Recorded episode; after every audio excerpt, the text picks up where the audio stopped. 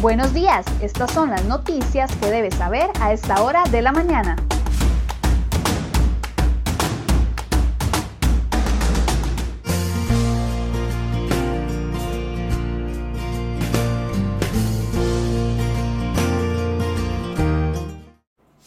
Martes 3 de noviembre, muy buenos días, muchas gracias por acompañarnos en una edición más de CR Noticias. Iniciamos esta edición con información de última hora. Vamos a observar en pantalla y, eh, imágenes de lo que ha acontecido en Nicaragua en las últimas horas, porque el ojo del huracán ETA se encuentra a pocos minutos de tocar tierra en las costas caribeñas de Nicaragua, específicamente en Puerto Cabezas, con una categoría 4.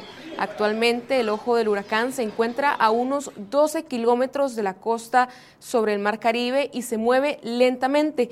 Este impactará al menos a 60 comunidades importantes cercanas a la frontera con Honduras. Muchas de estas comunidades son indígenas que se han autoevacuado ante la falta de acciones del gobierno sandinista. Estas comunidades son muy vulnerables por el alto nivel de pobreza. Ya se reportan algunos daños en viviendas, principalmente por las inundaciones y fuertes vientos que también dañaron el suministro de electricidad y las telecomunicaciones. En Costa Rica, el huracán generará fuertes lluvias en la zona sur del país y también aguaceros sostenidos en el Valle Central y zona norte que se extenderán hasta finales de semana. CRhoy.com dará cobertura total durante este día sobre este tema y también otro de los temas importantes de hoy, las, las elecciones en Estados Unidos, que tendremos reportes constantes a través de crhoy.com. Y vamos de inmediato con las informaciones que hemos preparado para el día de hoy.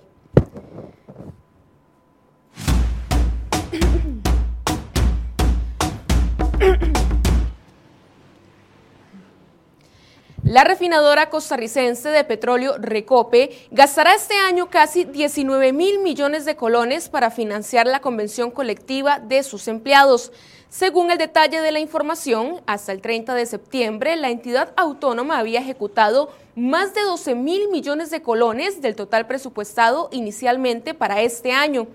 Para el próximo 2021, la refinadora contempla un presupuesto superior a los 18 mil millones de colones para pagar su convención colectiva. Recope resaltó como un logro la reducción de 425 millones en ese gasto. Sin embargo, existe la duda, ya que actualmente se renegocia una convención colectiva con el sindicato y Recope se niega a dar detalles sobre el tema. Por otro lado, los magistrados de la Corte Plena rechazaron la conformación de una comisión patronal para que inicien las negociaciones de la convención colectiva de la Asociación Nacional de Investigadores en Criminalística, ANIC, del organismo de investigación judicial. Este lunes, en Corte Plena, se presentó una revisión de una votación ya que se había rechazado en la sesión del lunes pasado. Sin embargo, 10 magistrados votaron a favor de la revisión, 5 en contra y 6 se abstuvieron, que son los que conforman la sala constitucional.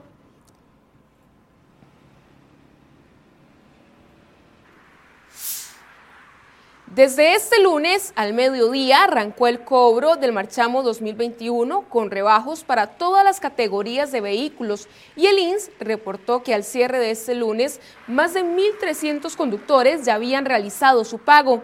Este rebajo no aplicará a todos, ministros, diputados, miembros de los supremos poderes, así como algunos otros jerarcas y sus cónyuges, deberán pagar el monto completo.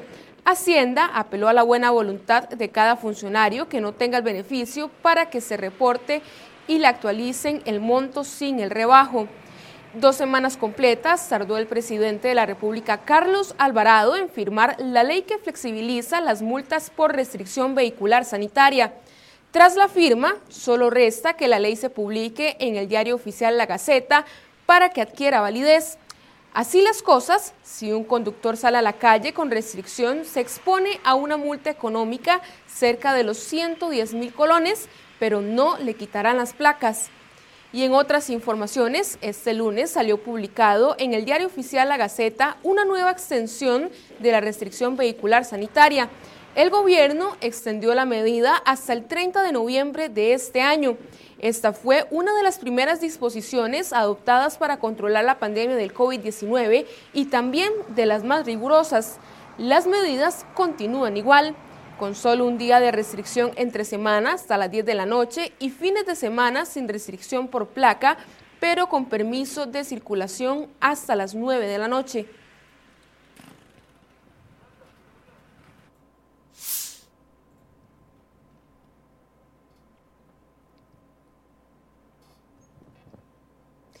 De acuerdo con las proyecciones del Banco Central recopiladas en su reciente informe de política monetaria, prácticamente todos los sectores de la economía verán una mejora adicional para este año, a excepción del agro. En términos generales, se espera que la economía crezca en el 2021 un 2.6% contra el 2.3% que se había previsto en julio pasado. Rodrigo Cubero, presidente del Banco Central, señaló que en gran medida esta mejora proyectada para el próximo año está sustentada en una recuperación de la demanda interna, es decir, más gente local consumiendo, algo que estuvo particularmente frenado durante este 2020. Sin embargo, el Banco Central también ve riesgos para la estabilidad económica del país en caso de que no se aprueben los créditos internacionales que mantienen pendientes el gobierno. Actualmente, todas las proyecciones macroeconómicas y fiscales que elabora tanto el Banco Central como el Ministerio de Hacienda para el próximo año se hicieron tomando en cuenta que estos créditos van a ser aprobados. Esas proyecciones establecen que este año se cerrará con un déficit financiero de los 9.2% del Producto Interno Bruto PIB y un 8.4% el próximo año.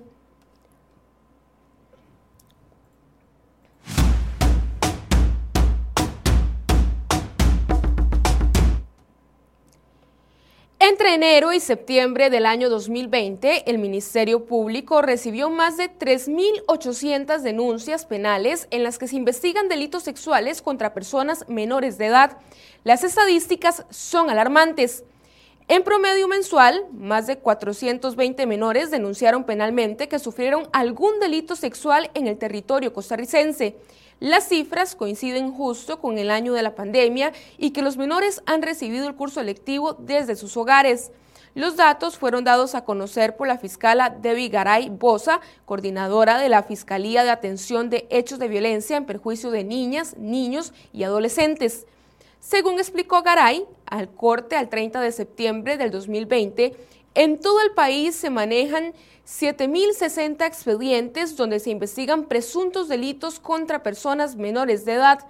De ellos, un total de 3.219 casos responden a robos, agresiones, incumplimientos, abusos de la patria potestad y 10 casos corresponden a otros, mientras que 3.830 están calificados como delitos sexuales.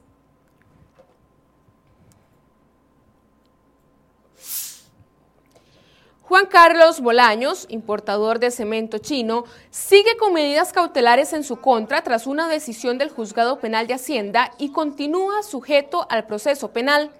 El Ministerio Público informó que Bolaños quedó con impedimento de salida del país, debe mantener el pasaporte en custodia del Juzgado Penal, firmar una vez al mes, entre otras medidas. Sin embargo, el juzgado eliminó la medida de casa por cárcel y el uso de tobillera electrónica. A Bolaños se le atribuyen los presuntos delitos de peculado, tráfico de influencias, simulación de delito y denuncia calumniosa. Esto a raíz de una investigación por el crédito de 36 millones de dólares que el Banco de Costa Rica le otorgó para la importación de cemento desde China. La audiencia para definir las medidas cautelares se desarrolló este lunes en el Juzgado Penal de Hacienda en el segundo circuito judicial. La Fiscalía indicó que solicitará nuevas medidas en contra del importador.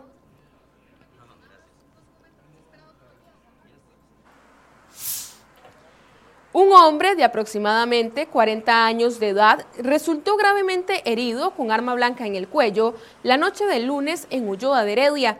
Cuando los paramédicos llegaron al sitio, ubicaron a la víctima con una herida en el cuello que comprometía su vida. Los funcionarios lo estabilizaron y lo trasladaron en condición crítica al Hospital San Vicente de Paul.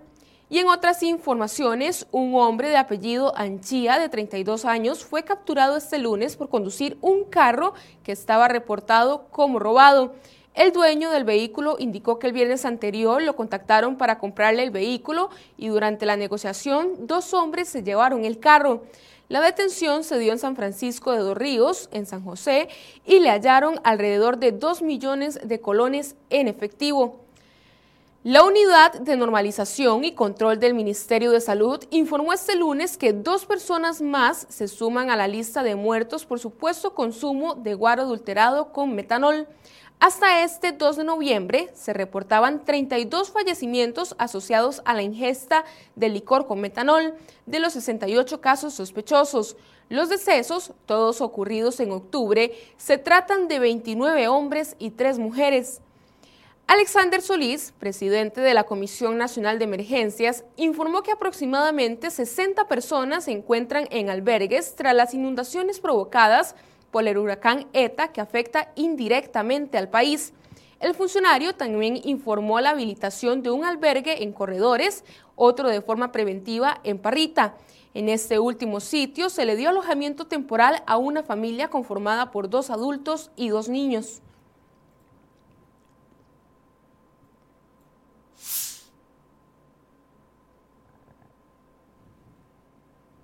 La farmacéutica AstraZeneca estima que su vacuna candidata contra el coronavirus estará disponible a finales de marzo de 2021. La empresa mencionó que a principios de 2021 tendrá unas 3 mil millones de dosis de vacunas.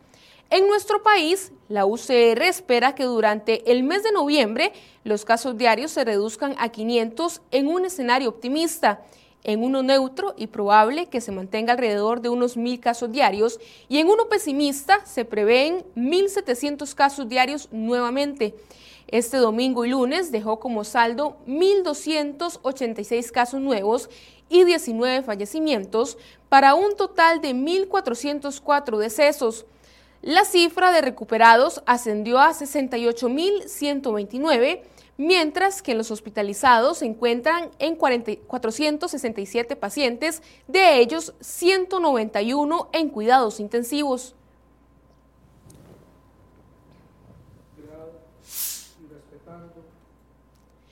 Esta noche el Consejo Municipal del Cantón Central de la provincia de Punta Arenas declaró no grato al presidente Carlos Alvarado por haber vetado la ley de pesca de arrastre y por mentirle al pueblo de esa provincia.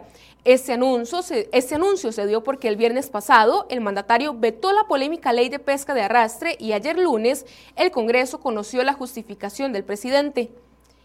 Además, este lunes, la mesa de diálogo convocada por los trabajadores del Banco Popular inició la discusión de las propuestas que plantearon los sectores participantes para buscar una solución a la crisis económica y fiscal del país. La organización explicó que la discusión se dará en 10 mesas de trabajo. En cada sesión participarán integrantes del equipo técnico multidisciplinario y representantes de las organizaciones del foro de manera virtual. El Consejo Nacional de Concesiones afina una contratación por 6.6 mil millones de colones para conseguir una empresa que se encargue de supervisar el contrato de explotación de la Ruta 27 San José Caldera, suscrito por la concesionaria española Global Vía.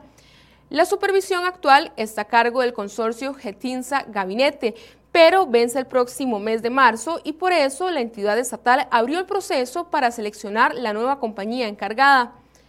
El diputado liberacionista David Gurzón denunció este lunes la ausencia de recursos para concluir la ampliación de la Ruta 32.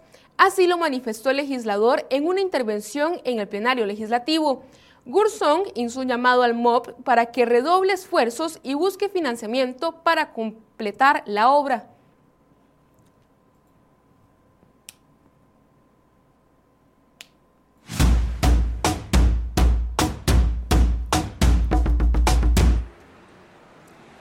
La dirección del Registro Nacional acordó pagarle al Instituto Costarricense de Electricidad ICE casi 2 mil millones de colones por trasladar el contenido de su base de datos al centro de acopio. Esto en el lugar conocido como Data Center en el Huarco de Cartago, sitio donde la Fiscalía General de la República realizó allanamientos por el caso de la Unidad Presidencial de Análisis de Datos UPAD. El traslado de ese banco informativo, el cual contiene datos relacionados con la actividad de la institución, incluso los sensibles como las personerías jurídicas, debía hacerse en los primeros días del mes de abril. Sin embargo, debido a la pandemia, no se ejecutó. Desde el pasado miércoles hasta el próximo lunes, los servicios del Registro Nacional están suspendidos por una mudanza del sistema. Esto da un total de casi 3.4 millones de dólares, el equivalente, según moneda actual, a unos 2 mil millones de colones.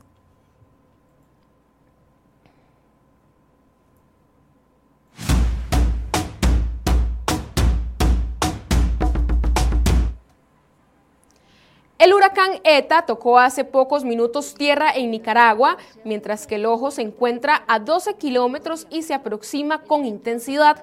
Las lluvias y los fuertes vientos están afectando cada vez más fuerte a la costa caribeña del país vecino, específicamente en Bilwitz de Puerto Cabezas. Expertos indicaron que el huracán mantiene su intensidad en categoría 4 con vientos de 240 kilómetros por hora.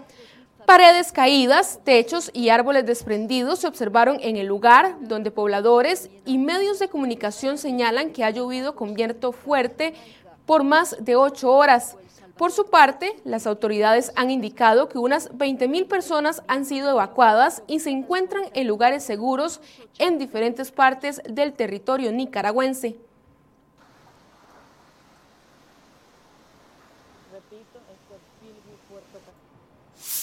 Y siempre en informaciones internacionales, decenas de millones de estadounidenses votan este martes para elegir entre el presidente Donald Trump y el candidato demócrata Joe Biden en unas elecciones que marcan la división en ese país.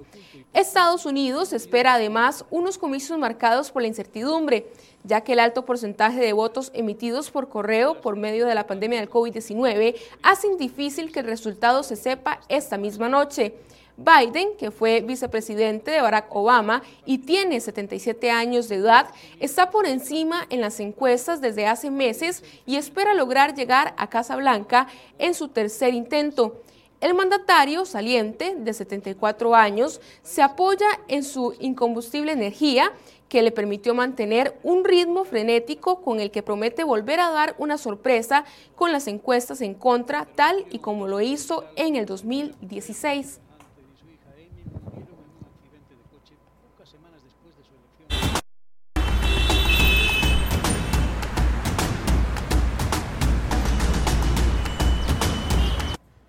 7 y 37 de la mañana realizamos en este momento el reporte del tránsito. Iniciamos en la rotonda de la Y, donde vemos una cantidad importante de autos a esta hora de la mañana.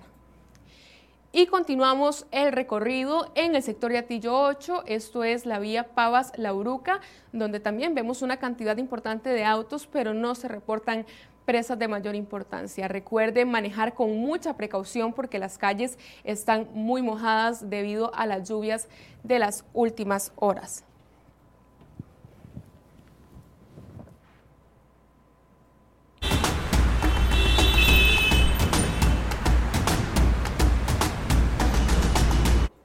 Finalizamos esta edición de CRO Noticias. Muchas gracias por su compañía. Recuerde que a partir de las 8 de la mañana inicia el programa Enfoques. Hoy nos acompañará el exministro de Hacienda, don Rodrigo Chávez, así que acompáñenos usted en la transmisión en vivo a partir de las 8 de la mañana. Que tenga un excelente día.